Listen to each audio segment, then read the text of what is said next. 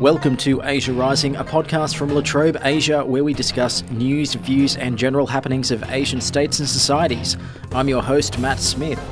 Australia has a strong alliance with America, one that has remained unwavering through changes of leadership and turbulent international developments.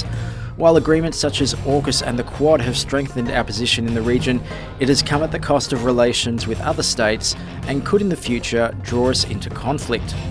With his new quarterly essay, Sleepwalk to War Australia's Unthinking Alliance with America, fresh off the presses, I'm joined today by Hugh White, an Emeritus Professor of Strategic Studies at the Australian National University, former Deputy Defence Secretary for Strategy, and principal author of Australia's Defence White Paper 2000. Welcome back to Asia Rising, Hugh. Nice to be with you again, Matt.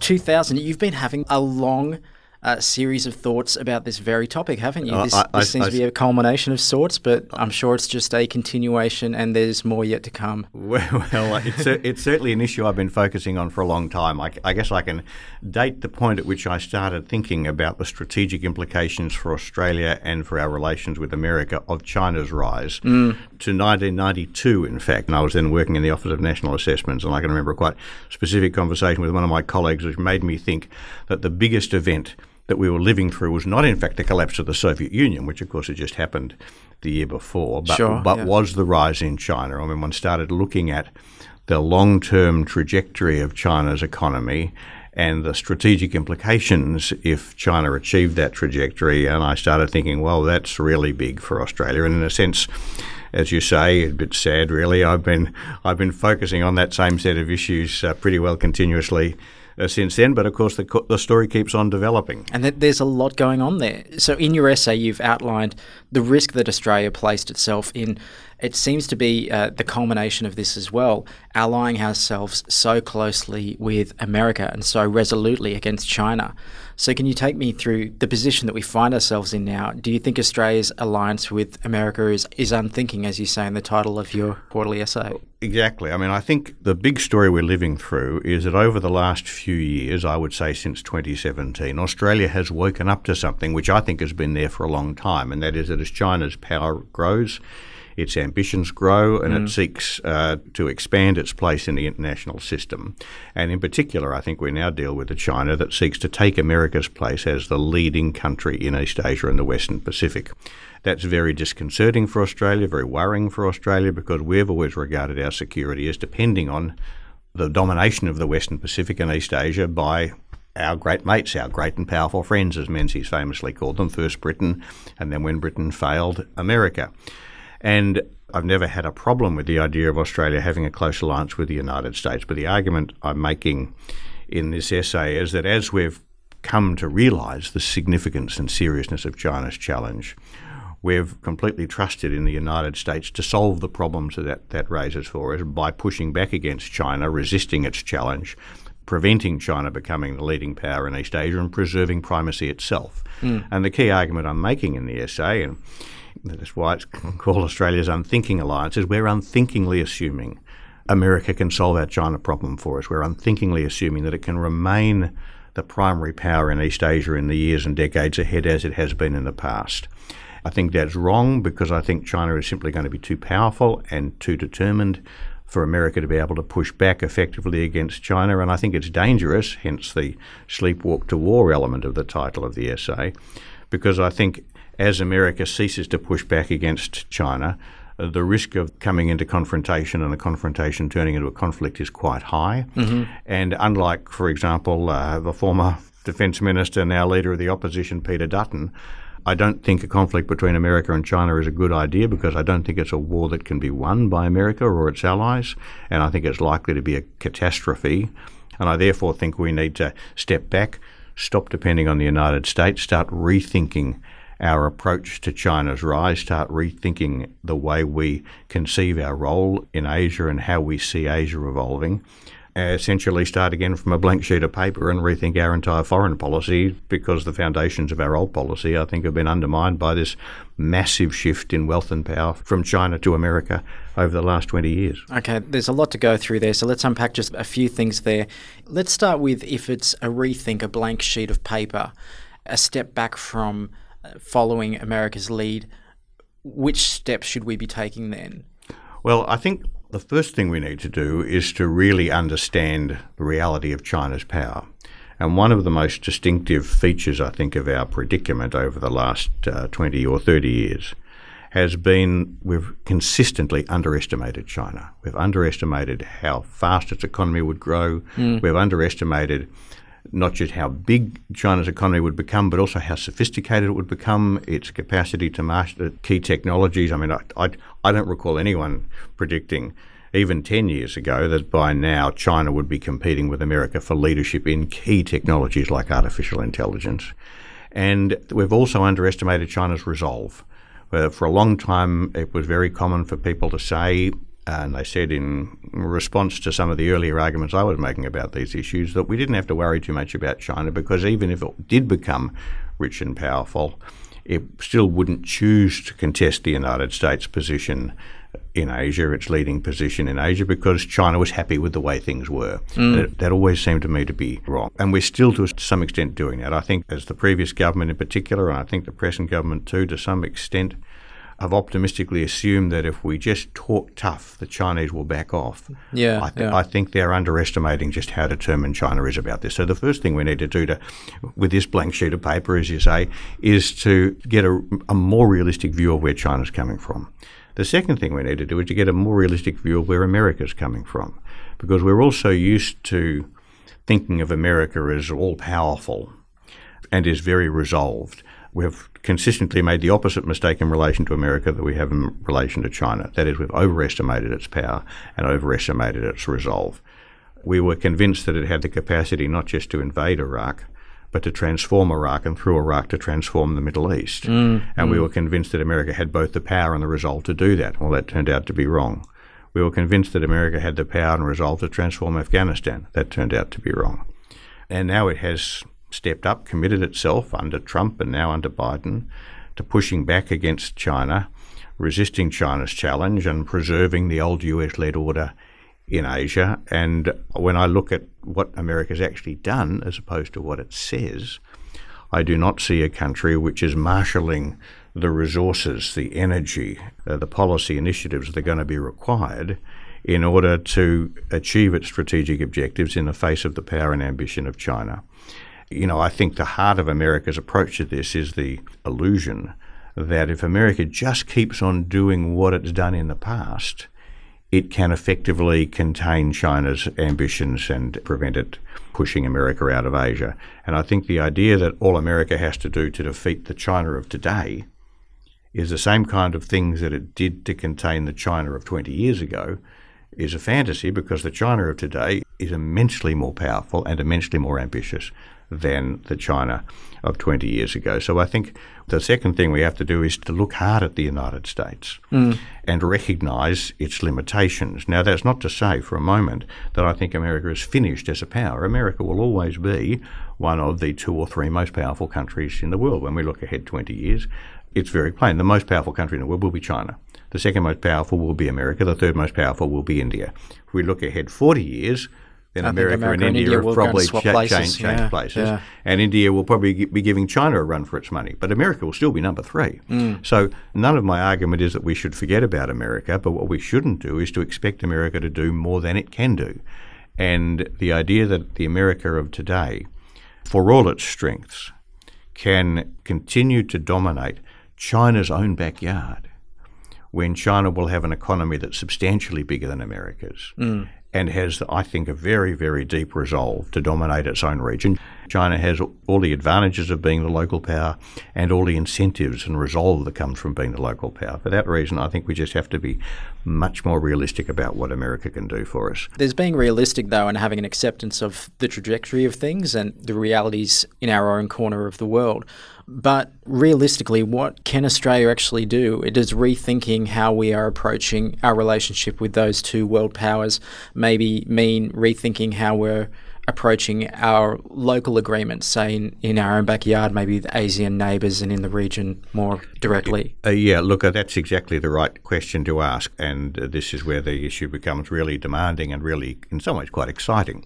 The first thing I think we have to do is to rethink the way we approach the other countries in the region, because mm. at the moment, our approach to the strategic diplomacy in Asia has been very much about persuading other countries in the region to side with America as America pushes back against China. Mm-hmm. And because our policy has been so focused on assuming that America will solve our China problem for us, we've very much operated on the basis that the focus of our diplomacy should be to get other countries lined up on the same side. So when we think about India, for example, successive Australian governments, I think including the new government, see India primarily as a supporter for the United States against China. The Quad. The Quad is, of course, the absolute sort of frame of that. Yeah. I just don't think that's the right way to see India. India is a great power in its own right. It's going to seek, it is seeking, it does seek to be the dominant power in its part of the world. It seeks to be the dominant power in South Asia and the Indian Ocean, just as China seeks to be the dominant power in East Asia and the Western Pacific.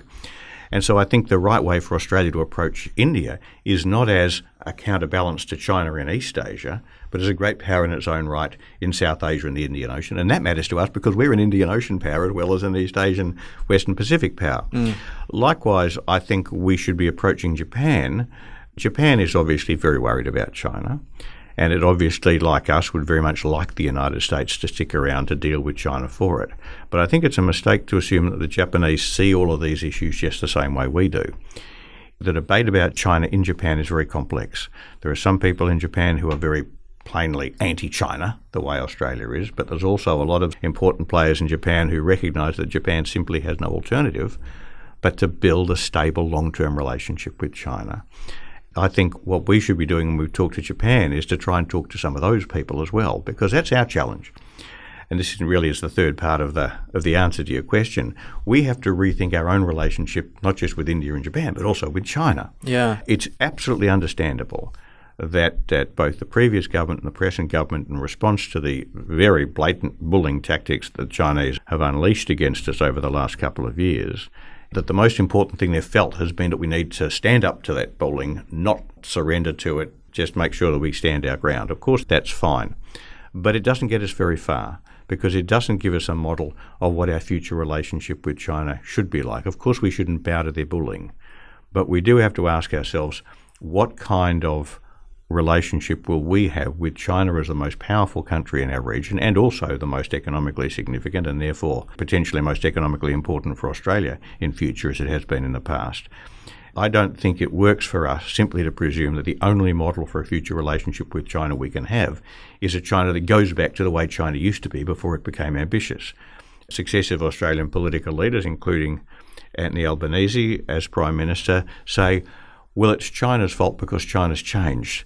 And the implication is that what we expect, our model of the future relationship with China, is that China will change back. Mm. Well, I'm here to say one thing I'm sure won't happen China will not change back. We have to learn to work with and live with the China that's there today. And that's not to say that we have to surrender to everything China wants. Absolutely not. We need to try and uh, alone and with others, shape the way China deals with us so that we can protect our most important interests. But recognizing that China is going to be the most powerful country in Asia, whatever we do, and recognizing that Australia has no choice but to find a way to work with and get on with that China mm. is incredibly important.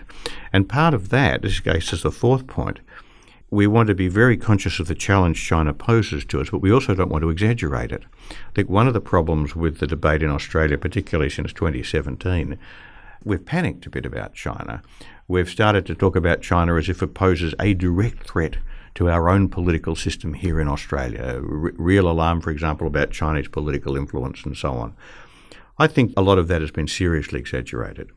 I don't think China, as a great power in Asia, is going to seek to influence us pretty strongly, and they'll be pretty ruthless in doing it in any issue that really bears closely on China's interests. But I don't think China has an interest or an objective in shaping the way Australian domestic politics works.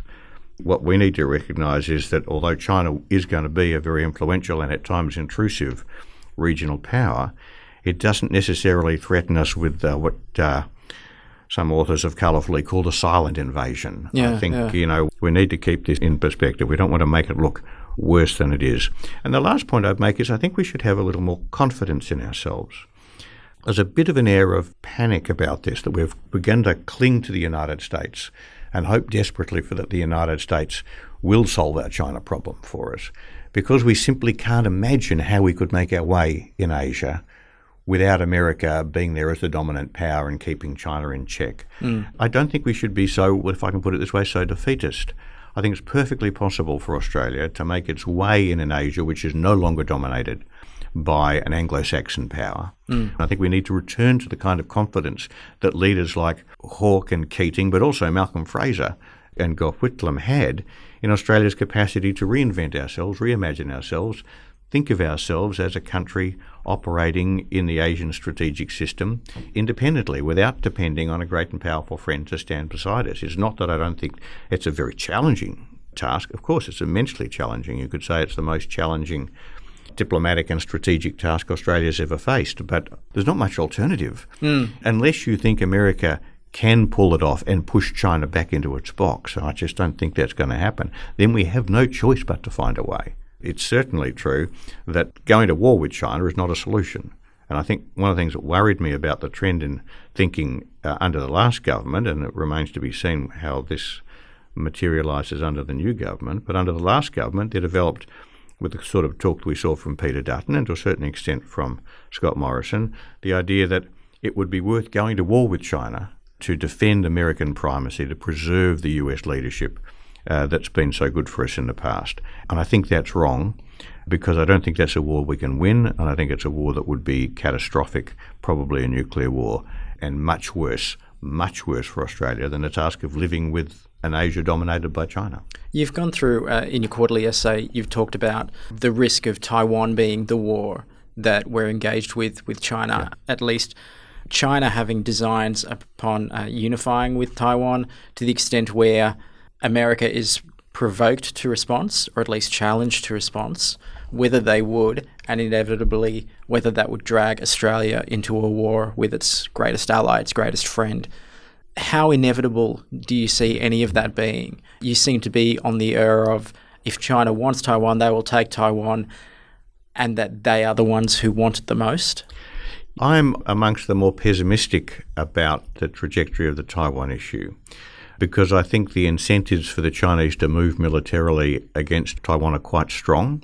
The first is they really want Taiwan, as they would say, back. Yeah. This is something which you know, I think one can see, you know, goes very deep in China's ambitions and psyche.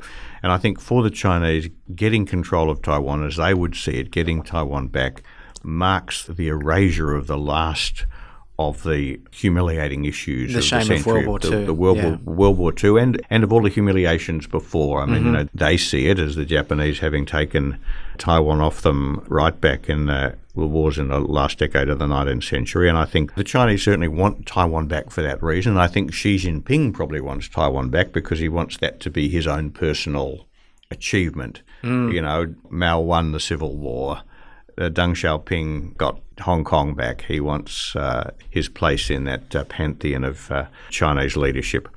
So that's important. But I think there's something even more important because Taiwan has become, as a result of attitudes both in Beijing and in Washington, has become perhaps the key symbol of strategic leadership in East Asia. Mm. You know, right back in 1949, 1950, uh, the Americans identified their ability to prevent the communists taking Taiwan as the symbol of their continued strategic domination in East Asia. And I think that's continued. And America's capacity to deny Taiwan to China has been very significant for America's sense of its leadership in Asia. And that remains true today. And that's why America, despite the one China policy, continues to put so much emphasis on denying Taiwan to China and that makes it very tempting for the Chinese. Yeah, it's like a challenge. If, exactly. Yeah. It's really as simple as this. If the Chinese can take Taiwan in the face of America's attempts to stop them, then that proves to the world that America is no longer the dominant power in East Asia and the Western Pacific, and China has taken its place. Yeah, and conversely, yeah if America can continue to deny Taiwan to China, then that proves to the world that America is still the primary power in East Asia. And so what's at stake is not just Taiwan itself, huge issue in its own right, of course, mm. including 25 million people uh, with a with a very vigorous and admirable uh, democratic um, political culture. Uh, that's very significant in its own right. But on the other hand, the other thing that's at stake is the future strategic leadership of the world's most populous and dynamic region. And, you know, I think from China's from point of view, from Xi Jinping's point of view, if he can um, mount an attack on Taiwan, succeed in retaking, as they would say it, retaking Taiwan, and seeing America back off and lose its credibility by failing to defend Taiwan. Win win, yeah. Then he hasn't just won Taiwan back. Yeah. He's won China's domination of its own backyard. He's reasserted China as a great power. Mm. Now, what strikes me is how tempting that is for him. On the other hand, of course, Xi Jinping doesn't want to go to, to war with the United States. And so everything depends on how confident Xi Jinping is Mm. that America would, in the end, despite all the big talk, not defend Taiwan. There's a big chance of that. I mean, look, if, if I can really simplify it, you over there on the other side of the table, you are America. Me over here, I'm China. And there's a good five feet separating us in this podcast for those of us listening at home. this cup of water right next to me is Taiwan. That's right. Are you ready? Yep. Stop me from taking Yeah, it. no, that's So right. wait, wait, wait. I'm going. I'm going. Yep. I have taken the cup of water. Yeah, it's gone. yeah. There we go. That was so refreshing. exactly. Look, I think, I mean, it's absolutely right. And you pointed out the geometry of the situation is incredibly important. Yeah. But it's also worth bearing in mind that, you know, the significance of the geometry is mediated by the actual military capabilities. And one of the things that's really changed, and I think, you know, we don't focus on enough, is that even 20 years ago, despite the fact that China has all those advantages of geography, Yeah. the United States' preponderance of air and mar- maritime capability was so overwhelming that you could be very confident, even 20 years ago, you could be very confident the United States would achieve a swift and pretty painless victory over China in a war over Taiwan. But today is different. Mm. Because in the last 20 years, you could say last 25 years, the Chinese have put a huge effort into building precisely the air and maritime forces they need to prevent America providing significant support to Taiwan in the face of a Chinese attack. And they've done it very effectively. I mean, you know, my day job has always been a defence planner, if you know what I mean. And for 25 years now, I've been watching what the Chinese have been doing, and I think they're doing exactly the right thing. Yeah, yeah. And so, you know, the reality today is that an American president deciding, as he probably would have to do, or she have to do at three o'clock in the morning, because that's the way crises always break, are we going to respond militarily to a Chinese move against Taiwan? Would have to recognise that the chances of a swift, easy victory are now very low. Yeah. That's got two implications.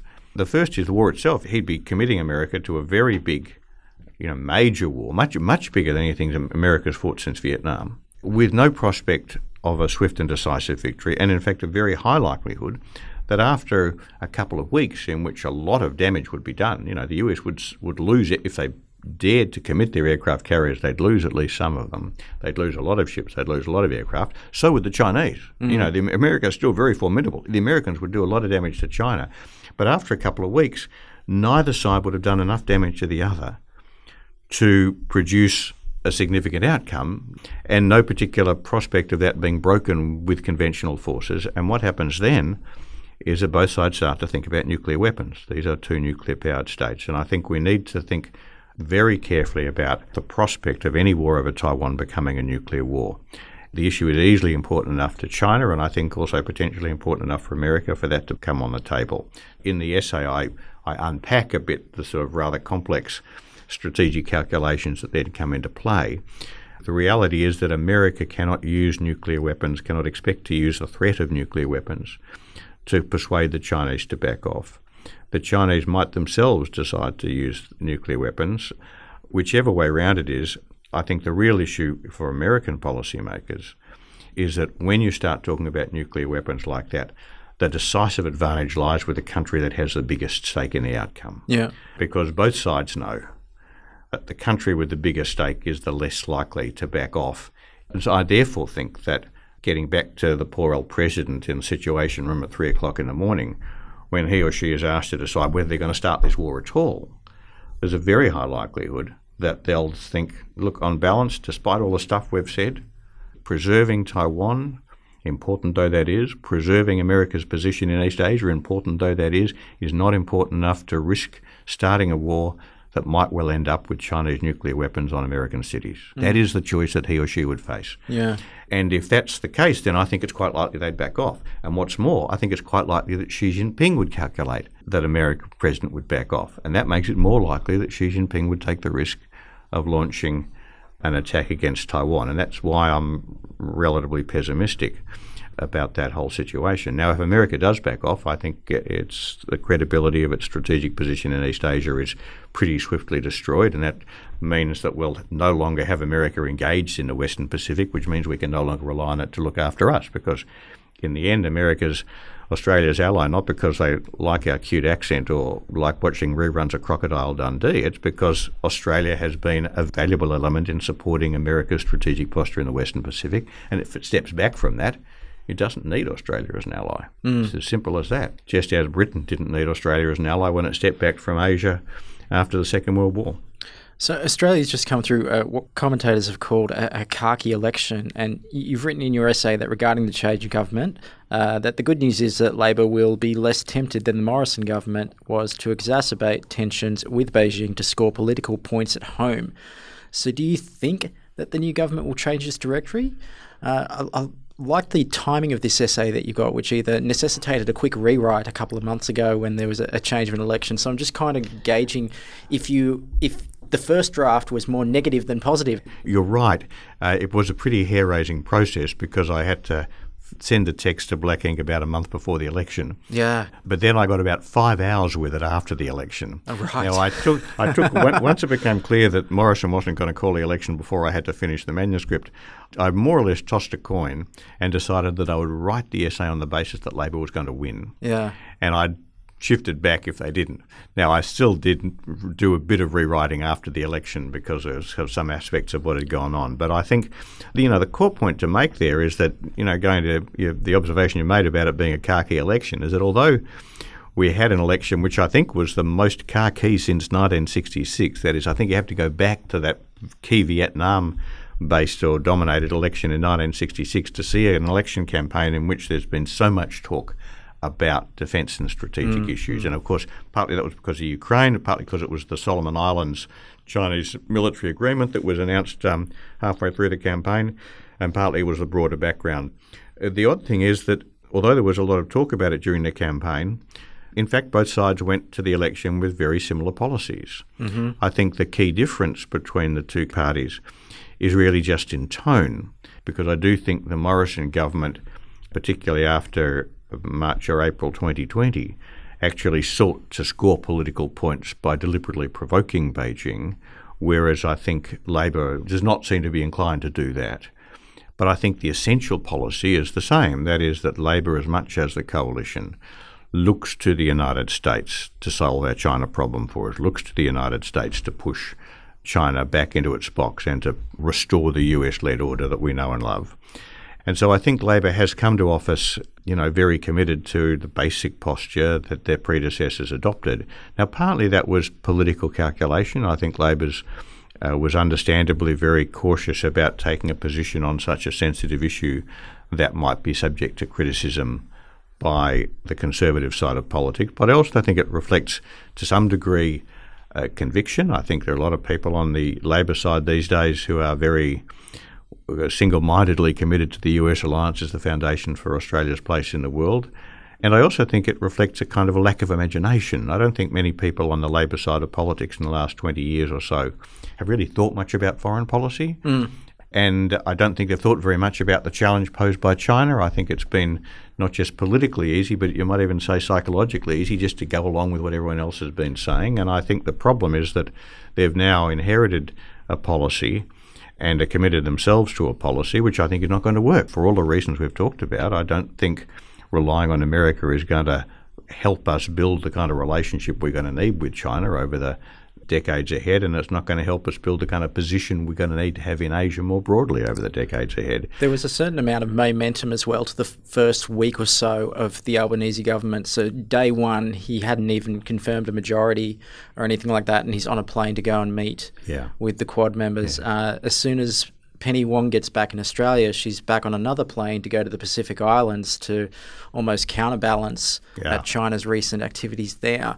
Is there a sense of inevitability to all of this? Well, I think there's certainly a sense of momentum. I think that's exactly right. It was really, I think, very unfortunate that the new government faced such direct challenges, really, so early on in its term. As you say, you know, Anthony Albanese and Penny Wong flew off to Tokyo for the Quad meeting, literally, you know, 12 hours or less than 12 hours after they'd been sworn in. Mm. And because that meeting had been prearranged for him to decide not to go, it would have been read as a gesture of abandonment of the Quad. Now, I think I actually would would have more respect for Albanese as a foreign policy prime minister had he actually not gone. I think he could have said, Interesting. "Look, Yeah. you know, it's early days.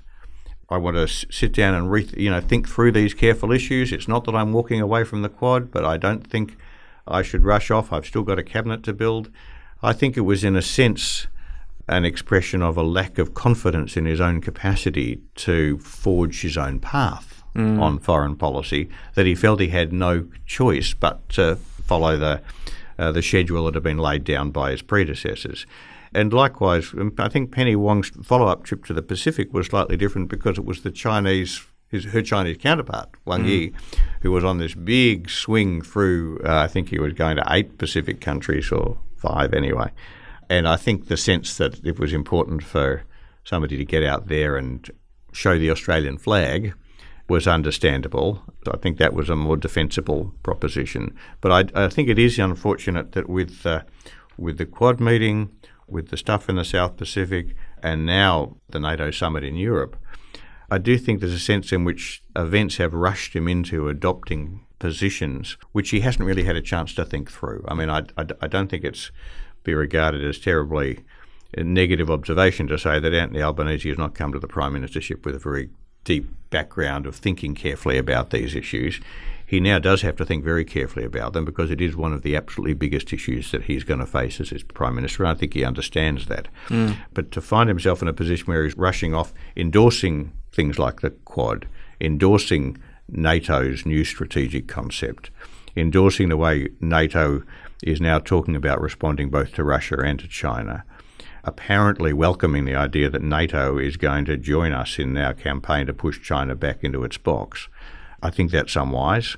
I don't think there's a lot of credibility in what NATO's saying. Hmm. And so I think it's unfortunate that Albanese has, by events, been rushed into endorsing these very bold, you know, heroic statements that we've had coming out of the NATO summit without a chance to ask, well, you know, where's this heading? So uh, I think Albanese needs to take a break, take a deep breath, And start with his blank sheet of paper. start with a blank sheet of paper. Yeah. Exactly. All right. Thank you for your time today, Hugh. My pleasure, Matt. Thank you very much. You've been listening to Asia Rising, a podcast from La Trobe Asia. If you like this podcast, you can subscribe in. I can see you taking a drink of that water, Hugh. That's watching that's, that. that's my Taiwan. If you like this podcast, you can subscribe in Apple Podcasts, Spotify, or wherever you may cast your pod. Please leave a review, they are always very appreciated. You can follow La Trobe Asia on Twitter. We are at La Trobe Asia. I'm Matt Smith, and thanks for listening.